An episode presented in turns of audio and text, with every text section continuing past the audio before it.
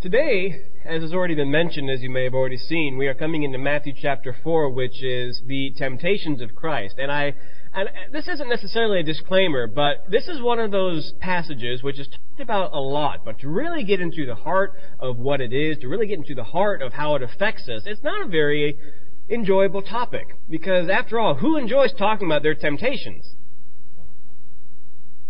No one else? We all enjoy talking about the temptations of others. We enjoy talking about the response of that. But these kind of sermons, and indeed this sermon, at least I, I pray, um, I hope will convict issues with this. Which, if that makes you uncomfortable, I'm sorry. Uh, and now I have to repent because I'm really not. But that's the story. It's one of those things that make us confront, indeed, what both fortunately makes us human and unfortunately what makes us human. And that's actually one of the first things that we need to understand when it comes to especially these parts of Scripture is the humanity behind it. You see, it's not on uh, accident that both Matthew and Luke include the temptation of Jesus immediately after the genealogy, pretty much. Matthew obviously starts with the genealogy, so everything begins, everything is based on the genealogy, and we talked about that at the beginning of the year. But Luke also makes a point. He waits till chapter 3 to give us the genealogy of Jesus, gives us a slightly different genealogy, but then goes right into the temptations of Jesus. And the thing is about Scripture is that it's arranged on purpose. these weren't just haphazardly put together, and nor were they written um, just as oh, this, this, this. They were written very much on purpose. And so even the first question of why this story is here gives us an interesting insight into this bit of Scripture. The thing is, many of us are very much okay when it comes to thinking of who Jesus is, when it comes to thinking of, of how he um, manifests himself, many of us are very much okay, even such more than okay, of acknowledging his divinity, meaning the fact that put one way, he's 100% man and 100% God. Put another way from Scripture, he's God incarnate, that he emptied himself, says Philippians 2, humbling himself to take on the form of man, but yet believing from Scripture that he, meaning the Son, was with God in the beginning meaning Genesis 1, was part of the Godhead that created all things and part of the um, way that God has ran His world, run His world all throughout history. He didn't become manifest as a human until He did, but He was always there. We're very much okay with explaining that part um, and and acknowledging that part and believing that part. Other things, though, that we need to make sure that we fully believe about Jesus is indeed the part of his humanity which is human. We're very much okay with saying, yes, Jesus is God, but we're less okay, even if we want to believe it, teaching it, believing it, acting, that Jesus was indeed human as well, and had the potential to be a human, and I'll say it this way on purpose, just like you and me. The potential, I say. This is important because Jesus didn't just pop into history and start teaching as a prophet, as we like to imagine he did. What's important to realize is that Jesus, like all of us, didn't just begin when he was wisdom and knowledge. There's a reason that Jesus chose, along with God and the Spirit, to come in the same way that all humans do. Came as a baby and had to be grown, both in physical stature, mental ability, emotional intelligence, but also grow and wisdom and knowledge, as Luke 2 says. Why this is important is because while we're very much okay uh, with, ah, I forgot this one. Hebrews says, flat out, for we do not have a high priest who is unable to sympathize with our weaknesses, but we have one who has been tempted in every way, just as we are, yet did not sin. Let us then approach God's throne of grace with confidence that we may receive mercy and find grace to help us in our time of need acknowledging only Jesus' divinity in this really doesn't help us with this. Acknowledging Jesus' humanity as well is the bridge because this allows us to realize that not only did Jesus as Lord and Messiah come with the full authority of divinity, the full authority of godliness, but when we look at this story and what it teaches us, when we look at the scripture and what it teaches us, we realize that Jesus also has the full authority of humanity. Being able to say that, yes, I am God incarnate and I give you this command, but also as one of you, I give you this command. This is important, as we'll talk about in just a minute, because what happens when someone who obviously cannot do what they're asking you to do asks you to do something? What happens as parents when we tell our kids not to lie and then they catch us lying? What happens when we advocate for exercise, but yet um, some of us more obviously than not don't as much?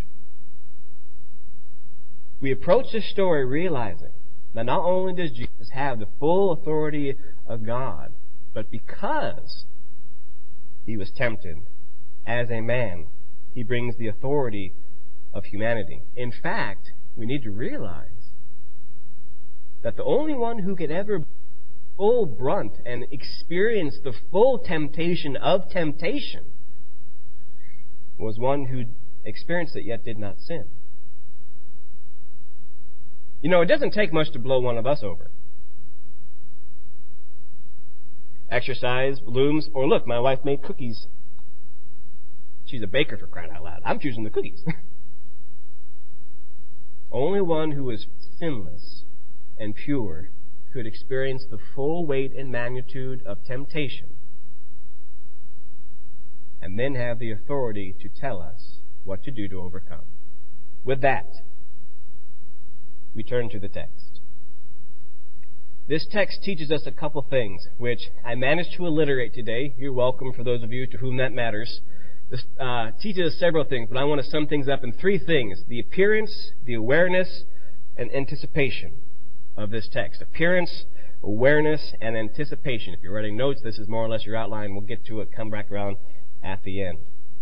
Jesus comes after he is blessed by the Spirit in bodily form as a dove, and then is led by the same Spirit out to the wilderness. This is a place in Israel between the plateau of Israel and the Dead Sea called the Jeshimon. It's a 35 by 15 mile rectangle, square mile rectangle of wilderness, of nothing, of desert, of a place where you are alone. This is actually to this day, this place is still not inhabited because of the harsh conditions out there. There is very little water, if any. There is very little food. Actually, this is a now nah, yeah. There's a really cool thing about green pastures. This is actually green pastures when it comes to Psalm 23, believe it or not. Some of you won't be able to move past that now. I'll come back to that later, later on. Look that up. This is a place that is harsh. This is a place which is isolated. This is a place to where you feel the full weight. There's very little shade, very little trees. It is wilderness. There's nothing out there. And it's this place in which Jesus, after he was blessed by God at his baptism, was led by the Spirit to be tempted by Satan. How many of us, I mean, you don't have to show hands, have ever been truly alone in the middle of nowhere? As in, you don't know where the nearest human is. How many of us have been in a place to where you don't know where the next water is? Probably none of us. That's important to realize because when it comes to the text, then Jesus was led up by the Spirit into the wilderness to be tempted by the devil. And after fasting 40 days and 40 nights, he was hungry. Notice Luke and Matthew put this little bit on the end. He was hungry. Why is that? It's kind of like a, well, yeah, of course. This is part of Jesus' humanity. He goes out and fasts 40 days and 40 nights, which actually is possible. Humans have done fasted for 40 days and 40 nights. All the two other people in the Bible fasted for 40 days and 40 nights. But I've noticed that Matthew only put this detail, he was hungry by the end of it. It's not just the fact that Jesus is going out and doing it and being able to say, yes, this is fine. I like this detail because think about it. If you believe some of our children, they're about to famish away after what, 42 seconds after lunch? Some of us aren't much better. How is the longest you've ever been without food, intentionally or unintentionally? I like this detail because, especially by the end of this time, you need to imagine that Jesus is feeling the full weight of who he is. He is emaciated, most likely. He is weak. He is hungry. He is thirsty. He is not feeling the best. And it's at this time that Satan comes and says, Jesus, I'd like to have a conversation with you. What is that conversation?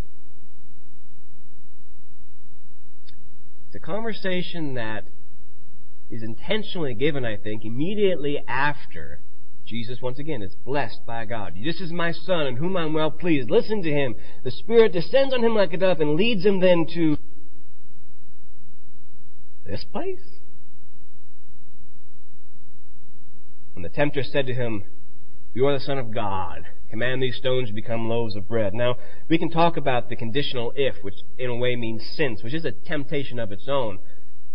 But also just look at what he says. He says, After your blessing. After God has commanded and said, Yes, you are my son, after you've been led by the Spirit, after you've been blessed by the Spirit, they lead you out into this place?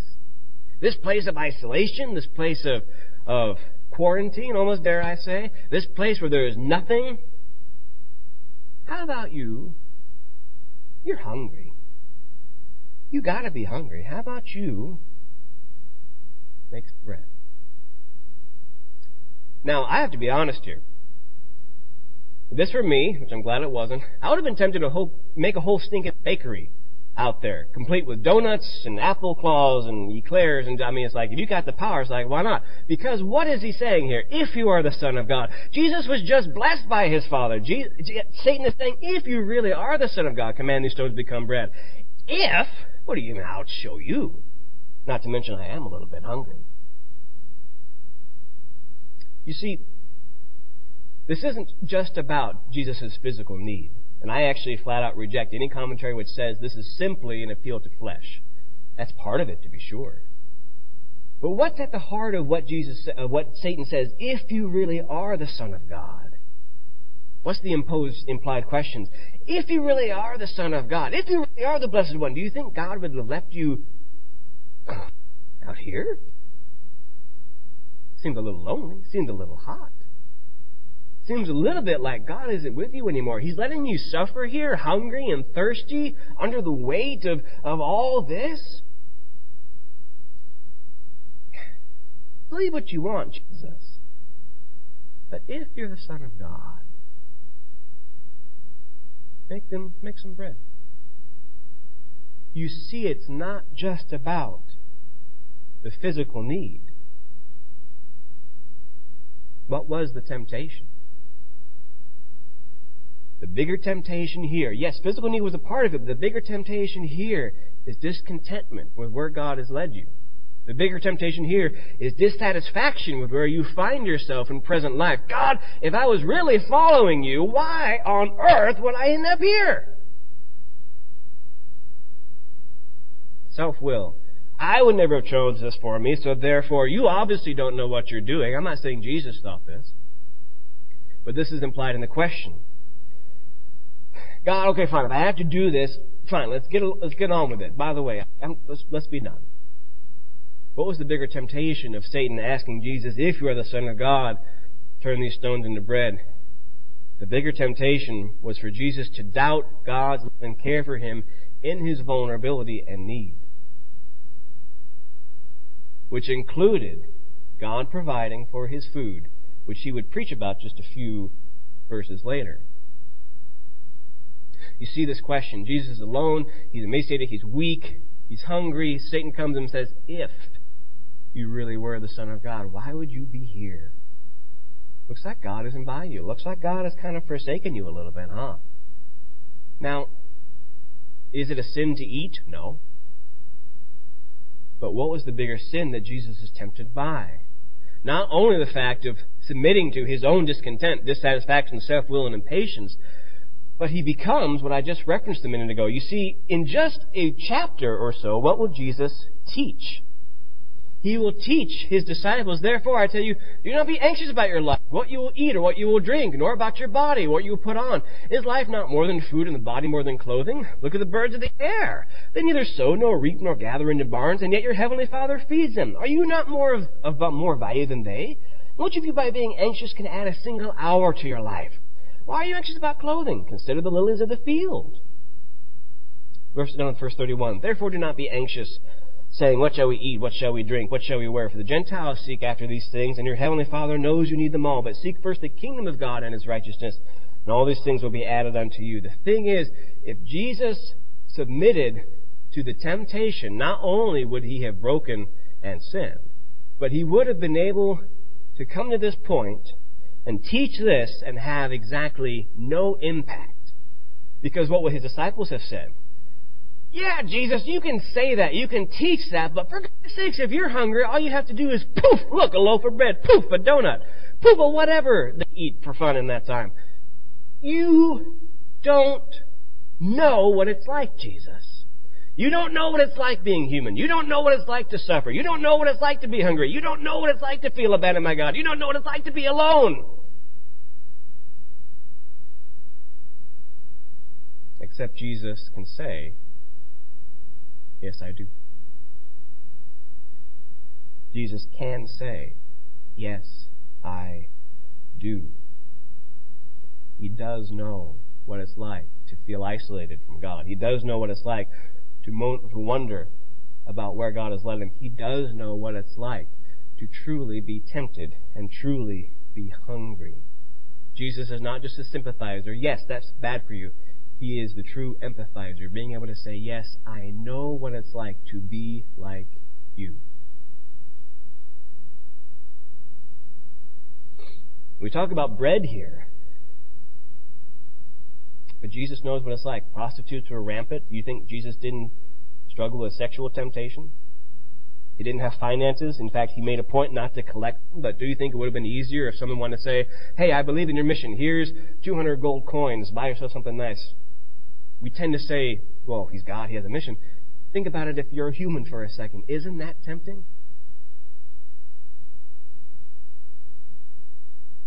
He has a following of people. We all know what pride does.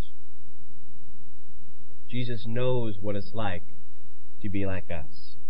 Therefore, the question that this first bit teaches us is, what is our temptation? And yes, any of us ever been discontent with where we are? Anyone ever been dissatisfied with God, wanting to think that our self-will is better than what God's will might be? Anyone been impatient with God to hurry up and do it for crying out loud? Has anyone in this room or online and been watching ever been tempted to doubt God's love and care for us when we are vulnerable and in need? Or am I the only one?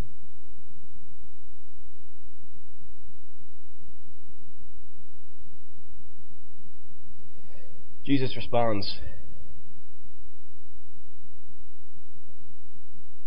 and I missed the slide for a while, but he responds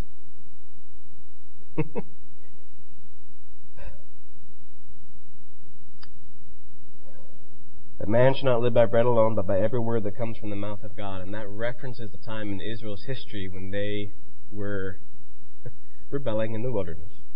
And God provided. And we'll come back to that in just a second. It talks about the fact of trust for who God is and what He's done for you. But let's move on. Matthew 5, 4, 5, and 6. The devil took him to the holy city and set him up on the pinnacle of the temple and said to him, If you are the Son of God, once again, throw yourself down, for it is written, He will command His angels concerning you, and on their hands they will bear you up, lest you strike your foot against a stone. What's the temptation here? The temptation is not only, as many commentaries say, let everyone see, because obviously there's probably a crowd at the temple. And there's people that, this would be the ultimate sign of the Messiah. He's quoting Psalm 91. He throws himself down. God intervenes and saves him. Yes, this is God's chosen son. But I think it goes more than that. It's not just about pride and vanity of let everyone see, but also I believe Jesus, uh, Satan is telling Jesus, asking Jesus, tempting Jesus, let everyone see if you believe who you are. You see that question? If you're the son of God, jump off. Either you'll die, or God will confirm to you too who you really are. This is out of, as I mentioned, Psalm 91. But Jesus responds, again it is written, You shall not put the Lord your God to the test. What Satan is quoting here is from Psalm 91, to get to a second, but what Jesus responds was with the time in Deuteronomy 16 referencing Exodus 17, which is when the Israelites were in the middle of the wilderness, they were out of water, and in essence, you can read the story for yourself, in essence, they were unhappy with Moses' leadership, they were unhappy with where he led them, in essence, he's saying, look, if you really serve God, let him show up and save us, because we're tired of him being a little bit distant. Jesus is quoting a historical time where God responded with having Moses strike the water, strike the rock and have the water. But in essence, the question that they were asking is, are you really there for us, God? But Jesus responded, you shall not put the Lord your God to the test. What is he referring to from here? Well, Psalm 91, this isn't the full context, Psalm 91 says, If you say the Lord is my refuge, and then you make the Most High your dwelling, no harm will overtake you. No disaster will come near your tent. For he will command his angels concerning you to guard you in all your ways. They will lift you up in your hands that you will not strike your foot against a stone. Satan actually has more or less the proper context. Though. It says, No harm will overtake you, no disaster will come near your tent. He will guard you in all of your ways. Tested Jesus. The key here, though, is noticing this one. Guard you in all of your ways. What does that mean? Well, it means someone who has made their ways God's ways. Someone who is committed to the path that God has laid out for him. It doesn't mean someone who has gone off their own way. It means someone who's committed to God's will. So what does that mean? Well, many of us know, unfortunately from personal experience, that yes, sometimes harm does come to us physically. Sometimes disaster comes to us. And indeed, Sometimes our foot strikes against a stone. What the psalmist is saying is that ultimately, ultimately, while there may be things in this world which do happen to us, which do cause pain and suffering, you are safe in God. You are safe in His provision, even if that means that we are burnt up, that we die, that we are crushed, literally, physically in this world, you are still safe and no harm shall ultimately come to you in God. And we don't like that because we would prefer a pain-free physical life, wouldn't we? But ultimately, God says, ultimately in me, regardless of what happens, you are safe and no harm shall come to you. With how long eternity is, I would go for that, although that's hard to realize in the moment. What was the temptation for Jesus? To prove himself, but also to prove who God is to himself. What's the temptation? To test God's faithfulness as well as his own faithfulness to what he believes. Put another way, he found it, was the temptation? To believe it necessary to test God in purely arbitrary ways. I'm going to hit this one a little bit harder a little bit later, so I'm going to move on for now. But think about that one. The temptation to believe it necessary to test God in purely arbitrary ways. The thing is that Jesus knows that Satan does not realize, and I don't think can realize, is that divine rescue may indeed actually come through suffering, and in Jesus' case especially, death. Think about that paradox for a second. With how much Jesus in Scripture talks about how through suffering you shall be made perfect, through pain you shall be made whole divine rescue and salvation may actually come through suffering and death. The thing is that Jesus knows that Satan can never realize is that one day, whenever the crowd is wanting to test Jesus, to tempt Jesus, if you really are the Son of God, Jesus, come down off the cross. But what Satan doesn't realize, what the crowd doesn't realize that Jesus knows, is that he will be proving himself as Messiah by the very act of staying on the cross, by the very act of throwing him down upon earth to be killed on a tree. Jesus proves his messiahship, proves that he's Savior, and proves his faithfulness not only to the world, but indeed to God. And we don't kid ourselves that Jesus was never tempted to not do this. After all, the Garden of Gethsemane, Jesus says, God, if there is any other way to do this, any other way to do this, but what? Not my will, but yours be done. Guard me, God, not in my ways, but in your ways. The question is, once again, what is our temptation? Do we ever t- have the temptation to prove ourselves, to prove who God is, to test God's faithfulness, to test our own faithfulness? Do we ever believe it necessary to test God in purely arbitrary ways? God, if you really are God, do this. Finally, whoops, I had to put the animation on there. Let's read it from the Bible. Starting in verse 8. Again, the devil took him to a very high mountain and showed him all the kingdoms of the world and their glory. And he said to him, All these I will give you if you fall down and worship me. Then Jesus said to him, Begone, Satan, for it is written, You shall worship the God, Lord your God, and him only shall you serve. Now, with this one, there are details that we tend to get lost in. Is this a visceral, physical experience? Did he really go up to the top of a high mountain? If that was true, how did he create all the kingdom of the world to be in front of him? Was this a vision? Was this there's commentaries and there's thought that says this lends itself to a vision more than a real experience, but I think the thing is we have to take away with whatever the details, this was real to Jesus and however it happened. This was real in his mind and real in his heart to see all the kingdoms in the world and to have Satan offer to him authority and power. Which let's, speaking of that, there's the other detail. Could Satan really do that? Well, that's a fair question because when it comes to the description of this world, there are a lot of scriptures. For instance, Ephesians 2, the, he's called the prince of the power of the air. Ephesians 6, he controls the powers of evil and the wicked. 1 John 5.19, it says the whole world lies in the power of the evil one. John 12.31, the prince of the powers of this world. There's an argument to be made that, well, this world and everything in it is Satan's and therefore everything else is God's. Well, no.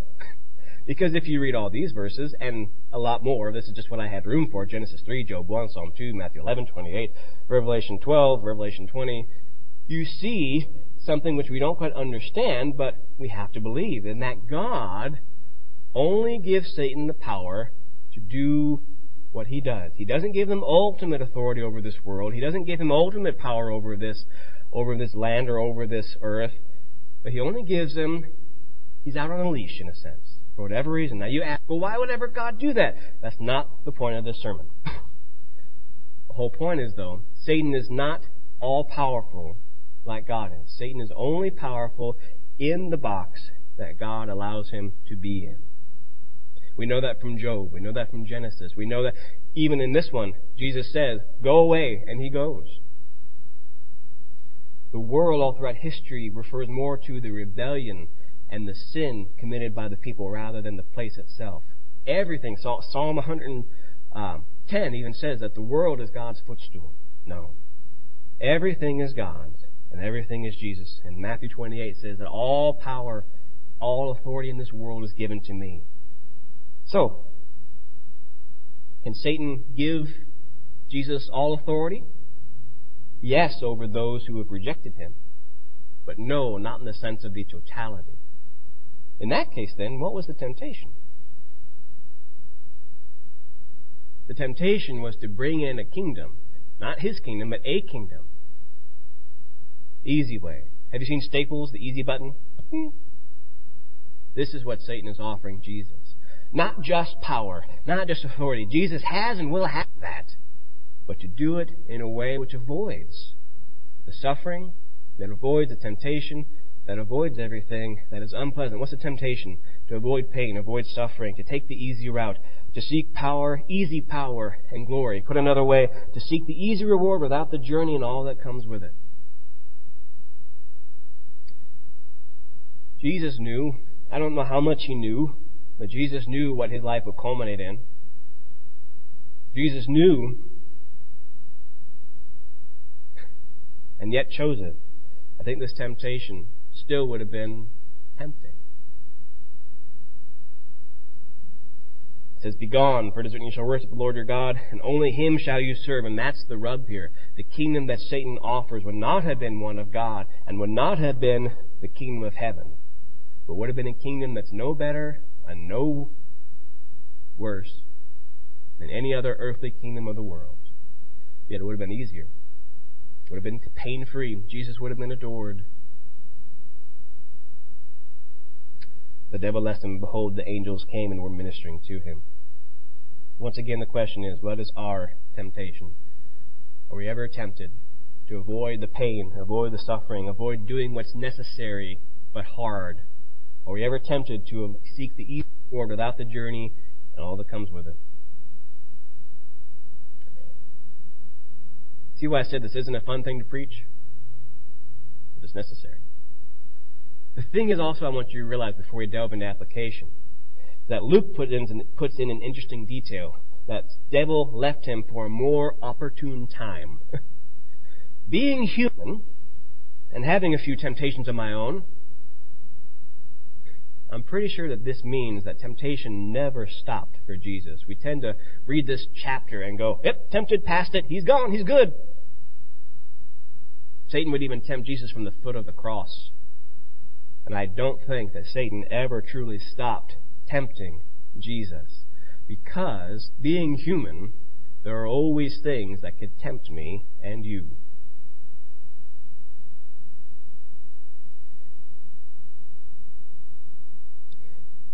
question I guess here would be when are the more opportune times in our lives? It's not hard, it's not easy to be tempted right here. If you're sitting here in church listening to preach out of the Bible, surrounded by Christians, when is your opportune time?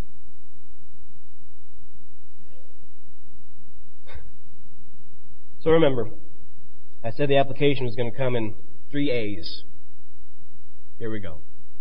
What does the scriptures teach us that we can take away with? Well, one, it matters what our appearance of Jesus is. And I talked about this at the beginning. It matters if we believe that Jesus was one, all divine, but yet also all human. Because what this really means is the difference between an untempted Jesus and a truly tempted Jesus. Now, why does this matter? It matters because if Jesus is an untempted Jesus, the example we have is someone who never has any problems, who must always present someone who has it together, which has all the answers of the world, and who never has anything wrong with their life. Do you know anyone like that? Is anyone really like that? But yet we pervade it all the time. I was talking with a dear sister just last night about how this was rampant in her growing up, about how she was never allowed to make mistakes because of the appearance of her parents. And I'm sure it was well intentioned. I'm not going to talk about anything bad about her parents, but this is pervasive. It's damaging to present, one, that I have no problems. Because, one, that's a lie. But then, two, it's damaging because no one then can approach you because everyone is saying, well, I have problems there and they don't, so who am I compared to them? The power of Jesus is being able to truly say, I know what it's like and therefore can indeed help you. I know what it's like to deal with this, therefore I can help you.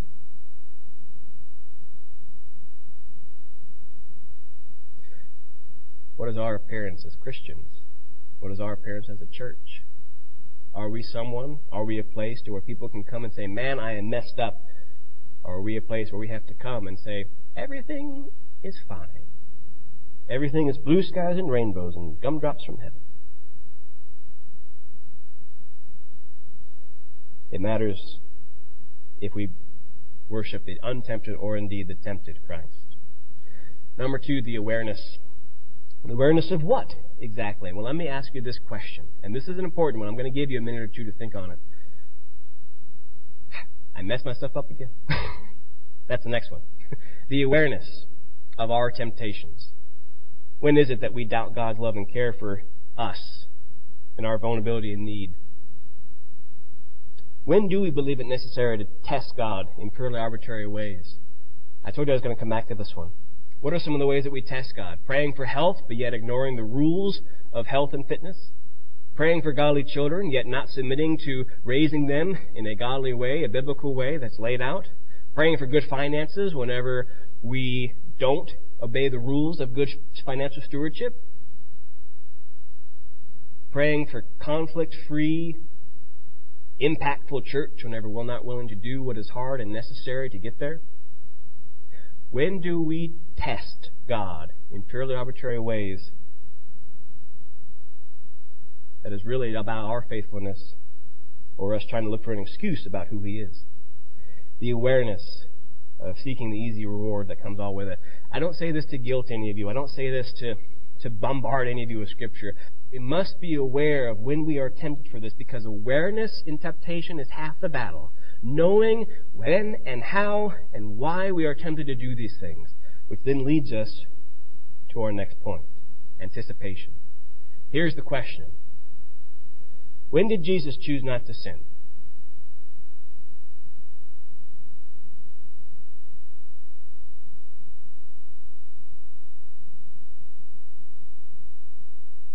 When did Jesus choose not to sin in the wilderness or throughout his life? Let me ask you a question that might help you. How do you do when you wait till the moment of decision to decide to do something moral or immoral? When do you, how do you do when you wait to the moment of an argument to decide how you're going to act? How do you do when you are faced with a moment of cookie or exercise in the moment? I'm seeing some head shaking that is bad. Me too. Me too. Jesus chose not to sin long before the situation ever came before him. And he did what was necessary before to know how he would react in the moment. There's a training, there's an old saying actually in the military, which is true. Um, let me put this away. Ah. In basic training, they stress you out, they underfeed you, they uh, yell at you, they do everything you possibly they possibly can to stress you out. Why? Mean. Although I think some of them enjoy being mean. Greg could probably back me up on that. Maybe you were one of them, Greg. But They stress you out in basic training and, and in regular training so that hopefully you will never get that stressed out in operational life. Why? Because the saying that we rise to the occasion is not true often enough to me say it, to me to believe it. The truth is, and the military people know this, under pressure you don't rise to the occasion, you sink to the level of your training. This is true because I've lived it, both in the military and in life.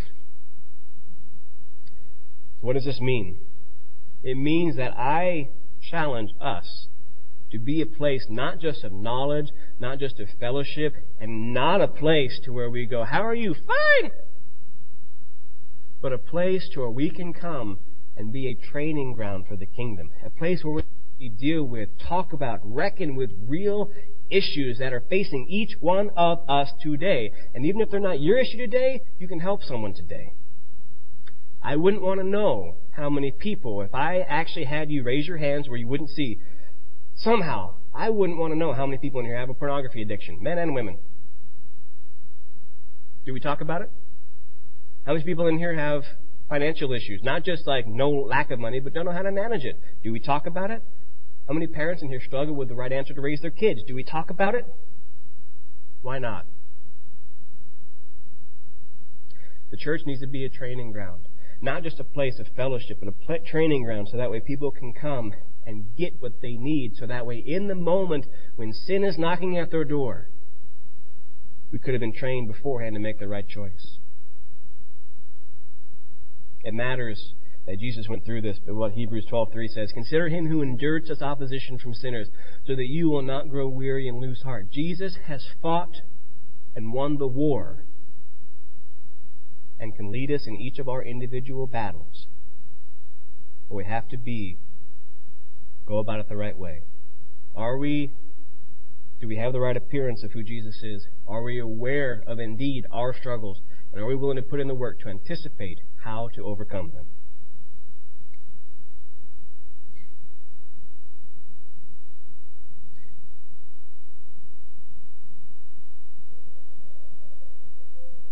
I'm with you, whoever whoever that is.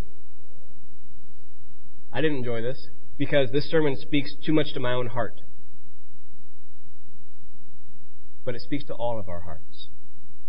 It speaks to simply who we are as humans. And the thing is, if I was just talking about a self-help seminar or just talking about how to have a better life, that's right in.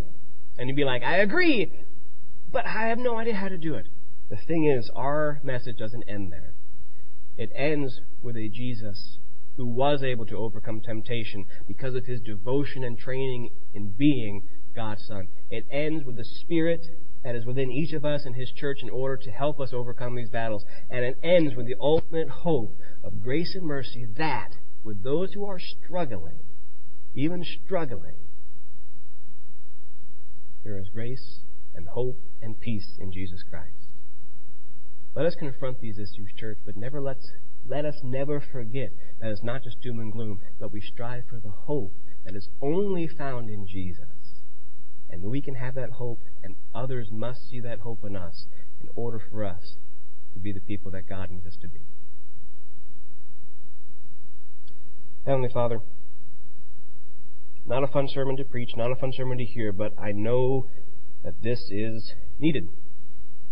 I do pray that in whatever ways necessary, we take the words of your scripture, that we take the words and ways we've been convicted, and don't just listen to it, agree with it, and, and think that was good. But actually, I pray that we're spurred on to do something. I pray this week that we can have those conversations with each other, that we can be bold in knowing that you have faced all there is, so you can empathize with us. Therefore, we can empathize with each other. I do pray that the church is a place, not only just a hospital for the sick and the sinners, but indeed a training ground that we can morph ourselves into actually equipping each other as you command us to do to face this world. May we do this by your power, the grace of your Son, the mercy of your Spirit, and humbly as citizens of your kingdom. In Jesus' name, we pray these things and commit ourselves to these things. Amen.